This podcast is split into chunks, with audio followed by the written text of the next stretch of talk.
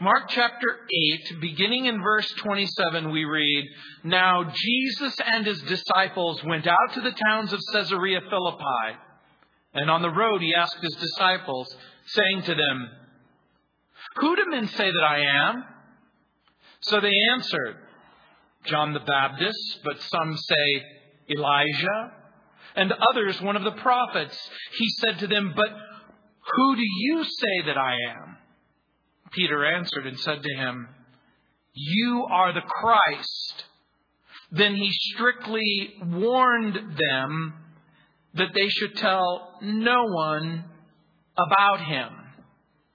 In Mark chapter 8, remember the chapter has moved from the servant's provision in feeding the multitudes in verses 1 through 10 to the servant's provocation as he deals with the religious leaders in verses 11 through 13 to the servant's patience in verses 14 through 21 and then the servant's power in verses 22 through 26 as he heals the blind man.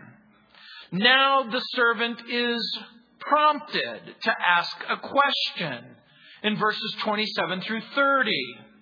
And the first question concerns the servant's identity, and the second really has more to do with our identity. Most of you are familiar with the story of the pushy man or the pushy woman who makes his or her way to the front of the line at the ticket counter or the waiting room or the police receptionist who barges to the front of the line and demands to be seen. And full of themselves, they typically say, Don't you know who I am? And invariably, the person will say, we have an emergency. There's a person here who doesn't know who they are. Please come and help them recognize themselves. Yeah, we know the story. We might be reading this story and think, does Jesus not know who he is? The Lord Jesus has hinted at his death in John chapter 2, verse 9, and John chapter 3, verse 14. But soon Jesus will clearly teach his disciples that he has to go to Jerusalem, that he has to die, that he will come back to life in verses 31 through 33. We have every reason to believe that the disciples of Jesus had a sort of messianic expectation that most people had in the first century. The Jewish people living in the first century envisioned a Messiah who would liberate them from the bondage, the economic bondage and social bondage and, and political bondage of the Roman Empire. These were people who were looking for a Messiah who would make their lives in the here and now better. And so, Peter's confession will reveal that the source of the information comes not from himself, but from the Father. We don't get that in Mark's gospel, but in Matthew chapter 16, verse 17, Matthew says, has Jesus saying to Peter, Flesh and blood hasn't revealed this to you, but my Father who is in heaven. And so Peter's declaration isn't just simply gossip from the crowd, but guidance, supernatural guidance from on high. And Jesus and his disciples will take a scenic stroll to beautiful Caesarea Philippi, and the scenic surroundings will prompt a rather, startling question and a suggestive conversation. Now, I want to help you put things in perspective for just a moment. As you've gone through Mark's Gospel, chapter 1 and chapter 5 and chapter 7, the clock has been ticking. As a matter of fact, if you're following chronologically, the first year of Jesus' ministry is past, and the second year of Jesus' ministry is past, and we're coming up to the end of the third year. It's been three years. And by the way, there's months that Jesus has to live at this point one third of the New Testament is devoted to the last week of Jesus' life. He has literally weeks to live. The clock is ticking. Look at verse 27. Now, Jesus and his disciples went out to the towns of Caesarea Philippi. The area of Caesarea Philippi, by the way, is one of the most beautiful and picturesque in all of Israel. For those of you who have had the opportunity to go to Israel or you've made the journey with me, Caesarea Philippi is about 25 miles north of the Galilee, right near the base of Mount Hermon, and it forms the headwaters of the Jordan River and feeds into the Galilee. It's lush and filled with underground springs. As a matter of fact, the territory would separate the area that belonged to Herod and the territory of Philip. In the ancient world, it was called Baalinus or Baalinus because this was the place where Baal was worshipped. George Adam Smith, who is famous for his geographical descriptions of the Holy Land, he described Banias or Panias or Caesarea Philippi as, quote, a deep gorge through which there roars a headlong stream. An old Roman bridge takes you over a tangle of trees and brushwood and ferns, and then you break into the sight of this high cliff. And inside of the cliff, there is this deep cave or cavern. And part of the upper rock has been fallen, and from the debris of the boulders and shingles, there bursts this incredible living spring coming up out of the water, and it just automatically turns into this full born river. The place is a very sanctuary of waters, he writes. As you stand within the charm of it, you understand why the early Semites adored the Baalim, or plural for Baal, of the subterranean waters, even before they raised their gods to heaven and thanked them for the rain. This must have been one of the chief dwellings of the Baalim. Perhaps Baal Gad of the book of Joshua, unquote. Professor Blaylock in his um, article uh, in Zondervan's Pictorial Dictionary of the Bible writes, when the Greeks came, alert as ever for the deity of the place, they founded a shrine for Pan and called it Paneo, and the district of Paneas. Herod's son, Philip the Tetrarch, named it Caesarea or Caesarea Philippi to honor the prince and to distinguish it from his father's similarly named port off the coast of Palestine, unquote. In the countryside, you can see the remains of the Greek culture and the Roman culture. And one of the things that you need to understand about this particular place, it was celebrated for its religious diversity and plurality. You could go to Panias or Caesarea Philippi. It was this place's home for ancestor worship and Caesar worship. This was the place where people would celebrate the Greek god Bacchus, who was also called Pan. This was the place where people would go to party. Think of it in terms of Las Vegas. What goes on in Panias stays in Panias. Why is this important? Because in the atmosphere and the environment of religious pluralism, anything goes. No thought was too weird. No thought was too bizarre. All religious ideas and philosophies were welcome, except one. Except one. Which one do you suppose that was? It was the worship of the, of the true and the living God. It was the worship of the God of Abraham, Isaac, and Jacob. The future emperor Vespasian, by the way, would launch his attack against the Jews and the northern Galilee from this particular place. He would assemble his army and march toward the Galilee. And according to Josephus, in the when he begins there and he begins the march, he will kill one million Jews and he will enslave another million Jews, and the headwaters of the Jordan will choke with the blood of dead Jews. In verse 27, look what it says. Coming to this place, he asks his disciples, Who do men say that I am? Remember what I've asked you to do to the text? I've asked you to ask questions. of the text. And when you do, when you look at this, he asked his disciples, Who do men say that I am? What prompts the question? Curiosity? I don't think so. By the way, what you know about Jesus so far, does he ask questions because he doesn't know the answer? That can't be the reason. The answer that you give determines your eternal destiny. This is why this is such an important question. Those of you who listen to my radio program, you'll hear me say often when I'm talking to a caller as we're discussing different issues, I'll often say, Tell me what you think about Jesus. Who is he? Tell me what you think about Jesus. Because if you're wrong about Jesus, it doesn't really matter what you're. That's exactly right. You can't get this most important question wrong. The disciples need to have a deep personal appreciation and conviction concerning the identity of Jesus. And it's also true of you. It's also true of you.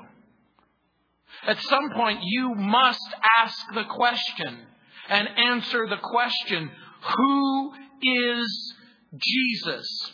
And as soon as the disciples will come to this knowledge and understanding, Jesus will begin to unfold some important things about the future about their own future, about the personal path of devotion, which will ultimately lead to the sacrifice and the resurrection of Jesus. And so the question will invite us to consider the identity of Jesus. And later, in verses 34 through 38, the, is the heart of discipleship.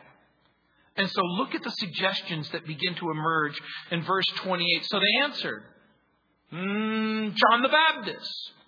But some say, Elijah, and others one of the prophets. The overwhelming evidence suggests that even the enemies of Jesus judged him to be a righteous man, a good man, a charming man. And you might again ask the question, well, what does that mean? On the surface, the opinions of men seem flattering. Who wouldn't want to be compared to John the Baptist? Who wouldn't want to be compared to Elijah? Who wouldn't want to be compared to one of the prophets? But the, the problem is the answers are all wrong. They're all incomplete. You see, even if you have what on the surface looks like a flattering opinion of Jesus, a wrong opinion is more than just wrong. It's dangerous love him or hate him, John the Baptist changed the landscape in the first century. If we could go back in time, you would understand that Jesus himself would say of John the Baptist that among women there's no one who's been born who is greater than him. He would be martyred for his message. And clearly, John the Baptist did a great work for God. He was chosen by God. He was gifted by God. He proclaimed the kingdom of God. He prepared men for that kingdom. And you might think, well, all of that sounds pretty good. But this caused some people to think that maybe Jesus was just the forerunner of a future Messiah, or like Herod, that maybe somehow the spirit of John the Baptist had been somehow incorporated into Jesus. Elijah was considered by many people the greatest miracle prophet of the Old Testament. Elijah was also a brilliant teacher. As a matter of fact, you'll remember on the Mount of Transfiguration when Jesus is on that mount and all of a sudden Moses appears and Elijah appears. Moses representing all of the law and Elijah all of the prophets. And to this very day, observant Jews leave a vacant chair during Passover for Elijah to occupy. Elijah's miracles included feeding a woman and her son in 1 Kings chapter 17 verse 14 and remember of bringing back someone from the dead. No wonder some suggested that Jesus was a great prophet. Maybe even the greatest prophet. Maybe he was a great prophet for that day and that time. Was Jesus a great prophet from the past? Did he possess some sort of supernatural spirit or power that came from some supernatural source? Matthew's gospel even adds Jeremiah as one of the candidates. In what way would he be like Jeremiah? Well, Jeremiah was hated and despised and confronted by the religious leaders, and Jesus was hated and despised and confronted by the religious leaders. Both Jeremiah and Jesus were rejected. But honor from men can often be dishonor from God. Ernest Renan, a French skeptic, said, quote, Jesus was the greatest religious genius that ever lived. His beauty is eternal. His reign will never end. He is in every respect unique and nothing can be compared to him, unquote. And that sounds beautiful and flattering. But he didn't believe that Jesus Christ was the sinless Son of God, and he didn't believe that he died on the cross for your sin and rise from the dead for your justification. Because the confession of men will often fall short. Jesus can't be less than what he said about himself. Jesus can't be less than what the Bible says about him. So, why is a right view of Jesus important? And why is a wrong view of Jesus dangerous? Well, remember to the Marxists, Jesus is a peasant who challenges the elite power base. To the socialist, Jesus is a person who wants to redistribute the wealth. According to Astara or Earlyne Chaney, Jesus is the master mystic of all time who realized Christ consciousness, a state of higher consciousness. In their way of thinking, Jesus isn't the Savior from sin, the incarnation of God. According to Baha'i, Jesus was not the only begotten Son of God who came down from heaven, crucified and resurrected, nor the unique Savior. Mary Baker Glover Eddy, the founder of Christian Science, says, quote, Jesus Christ is not God, as Jesus himself declared, but the Son of God, unquote. According to the Church of New Jerusalem, Emanuel Swedenborg, quote, this belief in the Trinity is the source and the only source from which have sprung monstrous heresies concerning God and introduced into the church death as well, unquote. The list is endless of false views of Jesus. Eckankar and Paul Twitchell, quote, do not put Jesus in a special category, for all saviors and prophets who come to earth to help mankind did their part and passed on the glory of the heavenly kingdom, unquote. The foundation of human understanding, Roy Masters, quote, you must not have any concept of what Christ is like or God is like. It must all be an inward revelation process, unquote. In other words, it's wrong to have any idea about God. It's wrong to have any idea about Christ unless you do it supernaturally and mystically and visibly on the inside, or unless, of course, that revelation is, well, I think that Jesus Christ is the only begotten Son who came from heaven, the third, the second person of the Trinity, eternally existent, one person with two natures. If that's the conclusion, well, it must be wrong. Jehovah's Witnesses believe that Jesus is the Archangel Michael. According to Charles Taze Russell, he writes, quote, the incarnation is scripturally erroneous. Indeed, if he, Christ, had been incarnate being, he could never have redeemed mankind, unquote. The local church, Witness Lee, has him, quote, he, is, he has God's nature. And we also have God's nature. He is no longer God's only begotten son. Now, by his resurrection, he has become God's firstborn son, Romans 8, 29. And we are the many sons of God, Hebrews 2.10. What's wrong with that? It sounds right. It is right, only partially right. Where it's wrong is he has God's nature and we have God's nature. That's not true. You are not God and you will never be God. I know this comes as a shock and a surprise to some of you. The Masonic Lodge, a former Mason, reports, quote, Freemasonry carefully excludes the Lord Jesus from the lodge in the chapter, repudiating his mediatorship, rejects his atonement, denies and disowns the gospel, frowns upon his religion and his church, and ignores the Holy Spirit. The Church of Jesus Christ of Latter day Saints, the Mormons, say that Jesus is the spirit brother of Lucifer. Rajneesh Foundation International, Bhagwan Shree Rajneesh. To tell you the truth, Bhagwan says, Jesus is a mental case. He's a fanatic.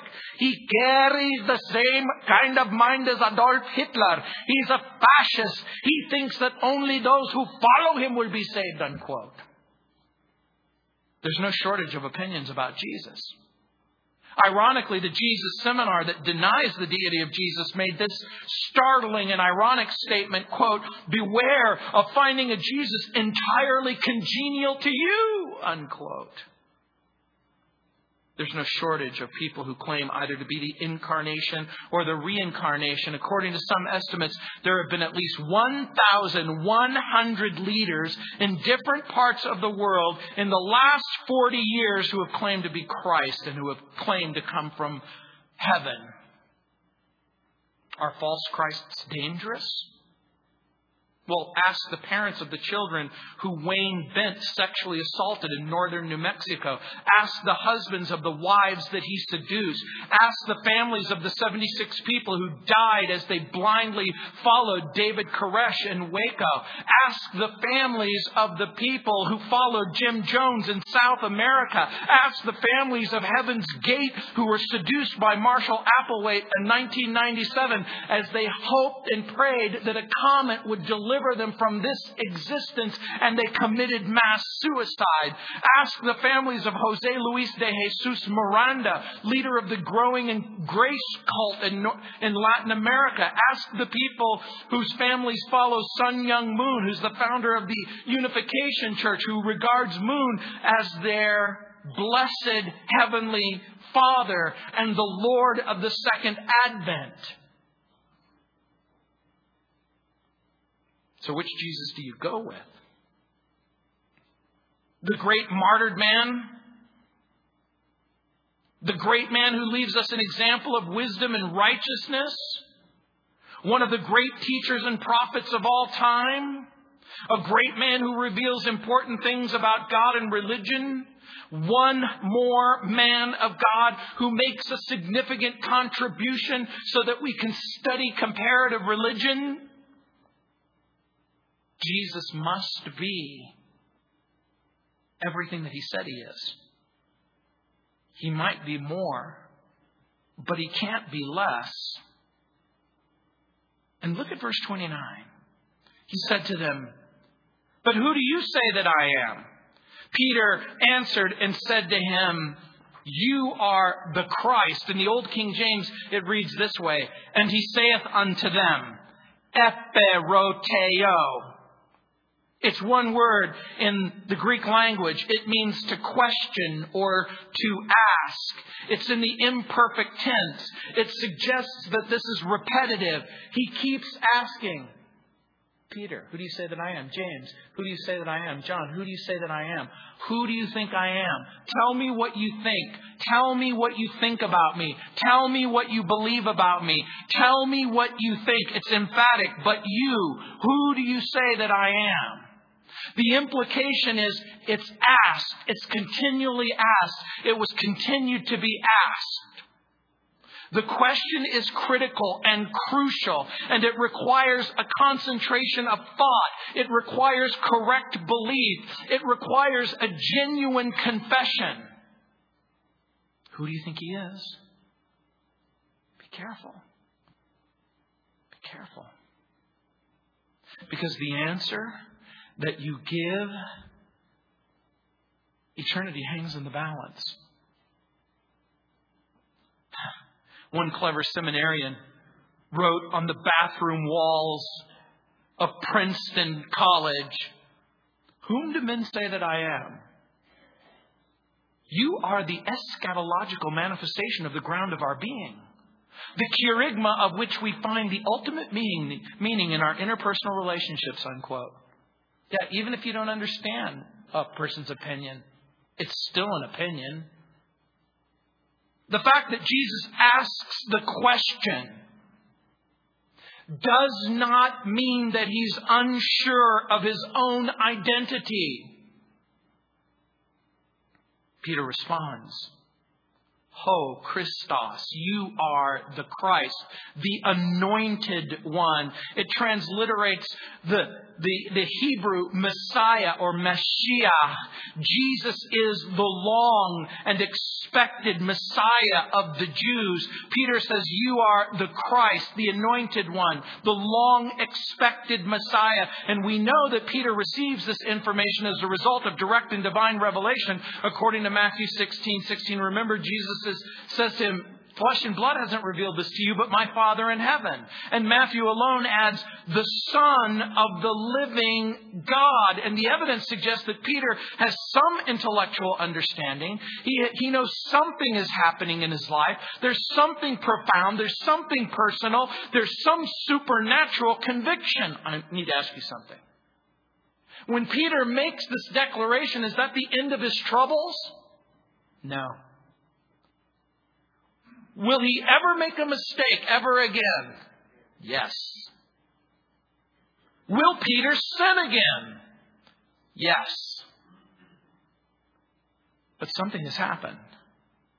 Peter can't continue to live a self centered existence. If Jesus is really the Messiah, if Jesus is really the Messiah, if he's really the Messiah, then there has to take place something. He has to live for him in total surrender. By the way, in the Old Testament, people were anointed with oil for special services, priests and kings, for example. It came to carry the idea of a special closeness to God, a consecration to God's service, imbuement with power from on high in order to accomplish specific tasks. There's an old, old hymn. I have seen the vision and for self I cannot live. Life is worse than worthless unless all I give. When you come to the realization that Jesus is the Messiah, then something has to happen. What do you think about Jesus? Whatever you think about Jesus, if what you think about Jesus hasn't caused you to live differently and think differently and speak differently and act differently, then probably you have the wrong idea about Jesus. This confession of Peter will save the soul. And it lays the foundation for the church. The very life and the survival of the soul rests on this simple yet profound conviction. Dietrich Bonhoeffer wrote, quote, If Jesus Christ is not true God, how could he help us? If he is not true man, how could he help us? The biblical view of Jesus is that he is one person with two natures. He is completely God and he is completely human. There were strange prophecies concerning the Messiah in the Old Testament. Peter would have had access to all of this information. In the book of Genesis, he is called the seed of the woman and Shiloh, which means rest in Genesis chapter 3, verse 15, and in Genesis chapter 49, verse 10. So whatever else the Messiah must be, he must be human and he must cause rest. He might be more, but he can't be less. In Exodus, the Messiah is the Passover lamb in Exodus chapter 12, verse 3. And remember, John the Baptist, when he sees Jesus, he says, Behold, the Lamb of God who takes away the sin of the world. In Leviticus, he's the anointed high priest of his people, Leviticus 8, 7. Images and symbols include the star of Jacob and the brazen serpent in Numbers chapter 21, verse 8, and in Numbers chapter 24, verse 17. Someone in the first service asked me, How in the world is the Messiah the brazen serpent? Because remember, Jesus is the one who's lifted up. Remember the brazen serpent in the wilderness. The children of Israel were starting to be bit by deadly serpents and they were dying all around. And the Lord or- orders Moses to make a brass serpent and put it on a pole. And everyone who looks at this serpent on the pole would be healed. Jesus said, If I'm lifted up, I'll draw all people to myself. He might be more, but he can't be less. In the book of Deuteronomy, the Messiah is the prophet like Moses and the great rock in Deuteronomy 18:15. In Joshua, he's the captain of the Lord's hosts in Joshua 5:13. In Judges, he's the messenger of the Lord in Judges 2:1. In Ruth, he's the kinsman redeemer in Ruth chapter 2 verse 1. In 1 Samuel, he's the great judge. In 2 Samuel, he's the seed of David. In 1 Kings, he's the Lord God of Israel. And in 2 Kings, he's the God of the cherubim or the angels. He might might be more, but he can't be less. How is all of this possible? When we continue the journey through the messianic promises in the Old Testament, you read that Messiah is the God of our salvation in 1 Chronicles 16:35, the God of our fathers in 2 Chronicles 26. Add to that the Lord of heaven and earth in Ezra chapter 1 verse 2, the covenant keeping God in Nehemiah chapter 1 verse 5, the God of providence the whole book of Esther, the risen and returning redeemer in Job 19:25, and in the various titles in the book of Psalms, he's called the the anointed Son, the Holy One, the Good Shepherd, the King of Glory in Psalm 2:7, in Psalm 16:10, in Psalm 23:1, in Psalm 24:7. He might be more, but he can't be He's the wisdom of God in Proverbs chapter 8. He's the one above the sun in Ecclesiastes. He's the chief among 10,000, altogether lovely in the Song of Solomon chapter 5.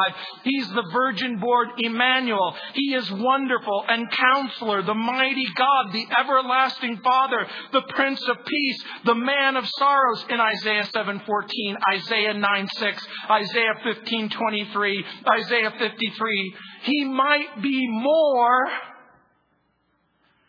but he can't be less. He's the Lord our righteousness in Jeremiah 23 6. And how can we fail to mention what the rest of the Old Testament reveals about the Messiah? In Lamentations, He's the faithful and compassionate God in Lamentations 3.22.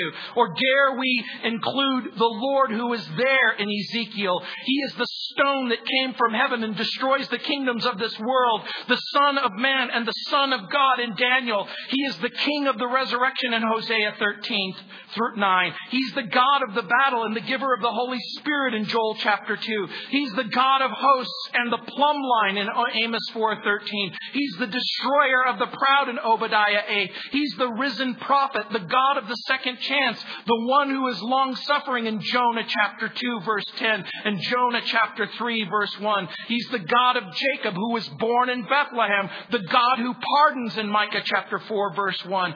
The avenging God, the bringer of good news in Nahum chapter 1 verse 2. The everlasting, the pure, the glorious, the anointed one in Habakkuk chapter 1 verse 12, Habakkuk chapter 2 verse 14, Habakkuk chapter 3 verse 13.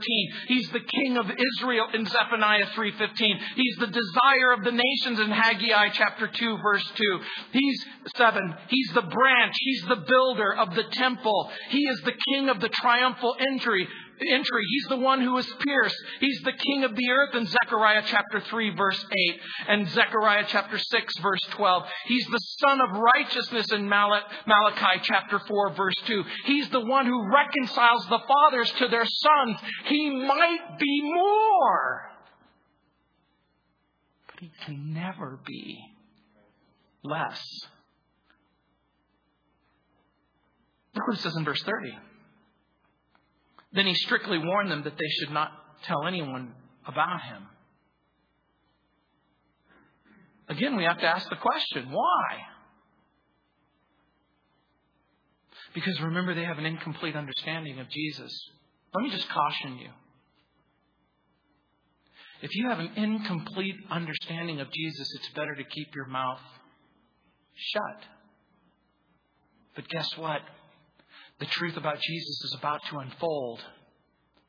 How is it possible for one person to have two natures? How is it possible for one person to be both God and man? How is it possible for him to live and die on a cross for your sin and rise from the dead for your justification? How is that possible? Then he strictly warned them that they should tell no one about it, but that they better keep their Bibles shut, huh? Because if they open up their Bible and they turn to Genesis and they turn to Exodus and they turn to Leviticus and they turn to Numbers and they turn to Deuteronomy, all of a sudden the Bible fairly shouts the identity of the Messiah. Why not now? The disciples were just beginning to grasp what it means that he's the Messiah. The disciples need to know the truth and they need to know the truth in an accurate way. And one of the most harmful things a person can do is communicate an inaccurate or a false concept of Jesus as the Messiah. Louis Barbieri makes this comment, quote, It is significant that the identification of Jesus as Messiah occurs at this juncture in Mark's gospel. To this point, there had been many questions and discussions concerning the person of Jesus Christ.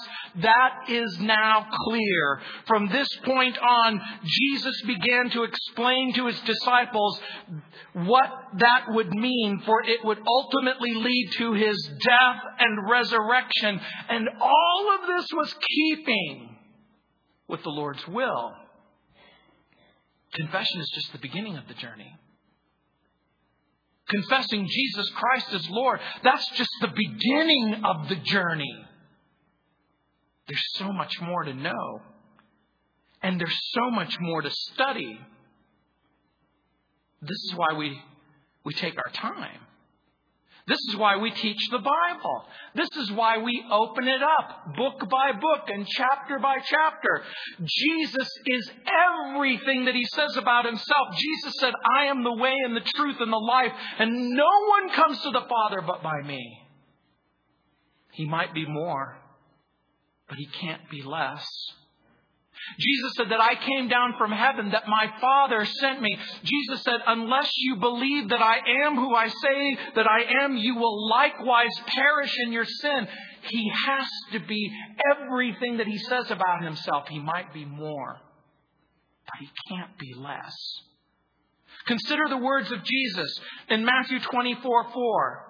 And Jesus answers and says to them, Take heed that no one deceives you, for many shall come in my name, saying that I am Christ, and shall deceive many, and many false Christs shall arise and deceive many. In Matthew 24, 23, then if any man shall say to you, Lo, here is Jesus Christ, or there, believe it not, for there shall arise false Christ and false prophets, and shall show great signs and wonders, insomuch that if it were possible, they would deceive even the elect elect. Behold, I told you before. Wherefore, if they say to you, Behold, he's in the desert, don't go. If he says, There he is in the secret chambers, don't believe it. For as the lightning comes out of the east and shines even to the west, so shall the coming of the Son of Man be. When Jesus comes, you're going to know it.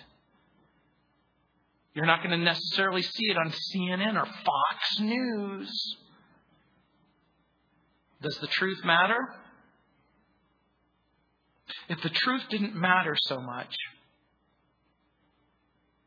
then why does the Bible devote the vast content of the revelation of God to the identity of the Messiah? To the coming of Jesus? and the birth of Jesus and the life of Jesus and the death of Jesus and the resurrection of Jesus. If, it, if truth doesn't matter, then why does the Bible give us so many warnings about false teachers and false teaching? You know, the true gospel is the message that Jesus Christ died for our sins that he rose from the grave, that he conquered death for us in 1 Corinthians chapter 15 verse 1. He brings us forgiveness. He brings us a relationship with God the Father. He gives us eternal life, it says in Acts 26, 18 and Romans 6, 23 and in Colossians chapter 1 verse 12. The basis of this relationship is God's grace, God's undeserved kindness and favor, not anything we do. In Ephesians 2, 8 it says that you're saved saved by grace and that not of yourselves. If that's the case, then why would so many wicked, evil people tell you that in order to have a right relationship with God, you got to do what they say?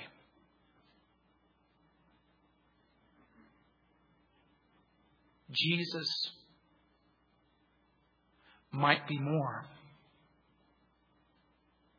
but he can't be less than everything that the Bible says about him. By the way, it's an important question to ask. If you have a mom, a dad, a brother, a sister, a family member, a friend, a neighbor, anyone you care about, ask them. Ask them the question. Tell me what you think about Jesus. In all of my years, I've never had a single person ever say, Nothing, I have no thoughts on Jesus whatsoever. Everybody has an opinion about him. It might be wrong. It might be inaccurate. It might be incomplete. But everybody has an opinion about him. And hopefully they'll return the favor. And they'll ask you, Who do you think he is? And I'm hoping you'll come up with the right answer. He has to be everything that he says he is. He has to be everything that the Bible says about him. He might be more, but he can't be less. And if you forget that, get this morning's CD and just hand it to him and say, Listen to this. Let's pray. Heavenly Father, Lord, we thank you for Jesus. Lord, we might know a lot about Jesus and we might not. We might know a little a bit about Jesus. But Lord, we pray that what we do know is correct. That, Lord, everything that the prophets said about Jesus has to be true, and everything that Jesus said about himself has to be true. And Lord, we pray that you would awaken our hearts. Because we know that once we know the identity of Jesus, we come to grips with our own identity. That if Jesus is really the Savior, then we must be sinners in need of a Savior. And if Jesus is the forgiver of sin then, and the Redeemer of mankind, then that must mean that we have a sin problem. But He can change the problem, and He can forgive us, and He can reconcile us to yourself. Lord, I pray for each and every person here that you would awaken in their hearts the truth about the identity of Jesus. That he has to be everything that he says that he is.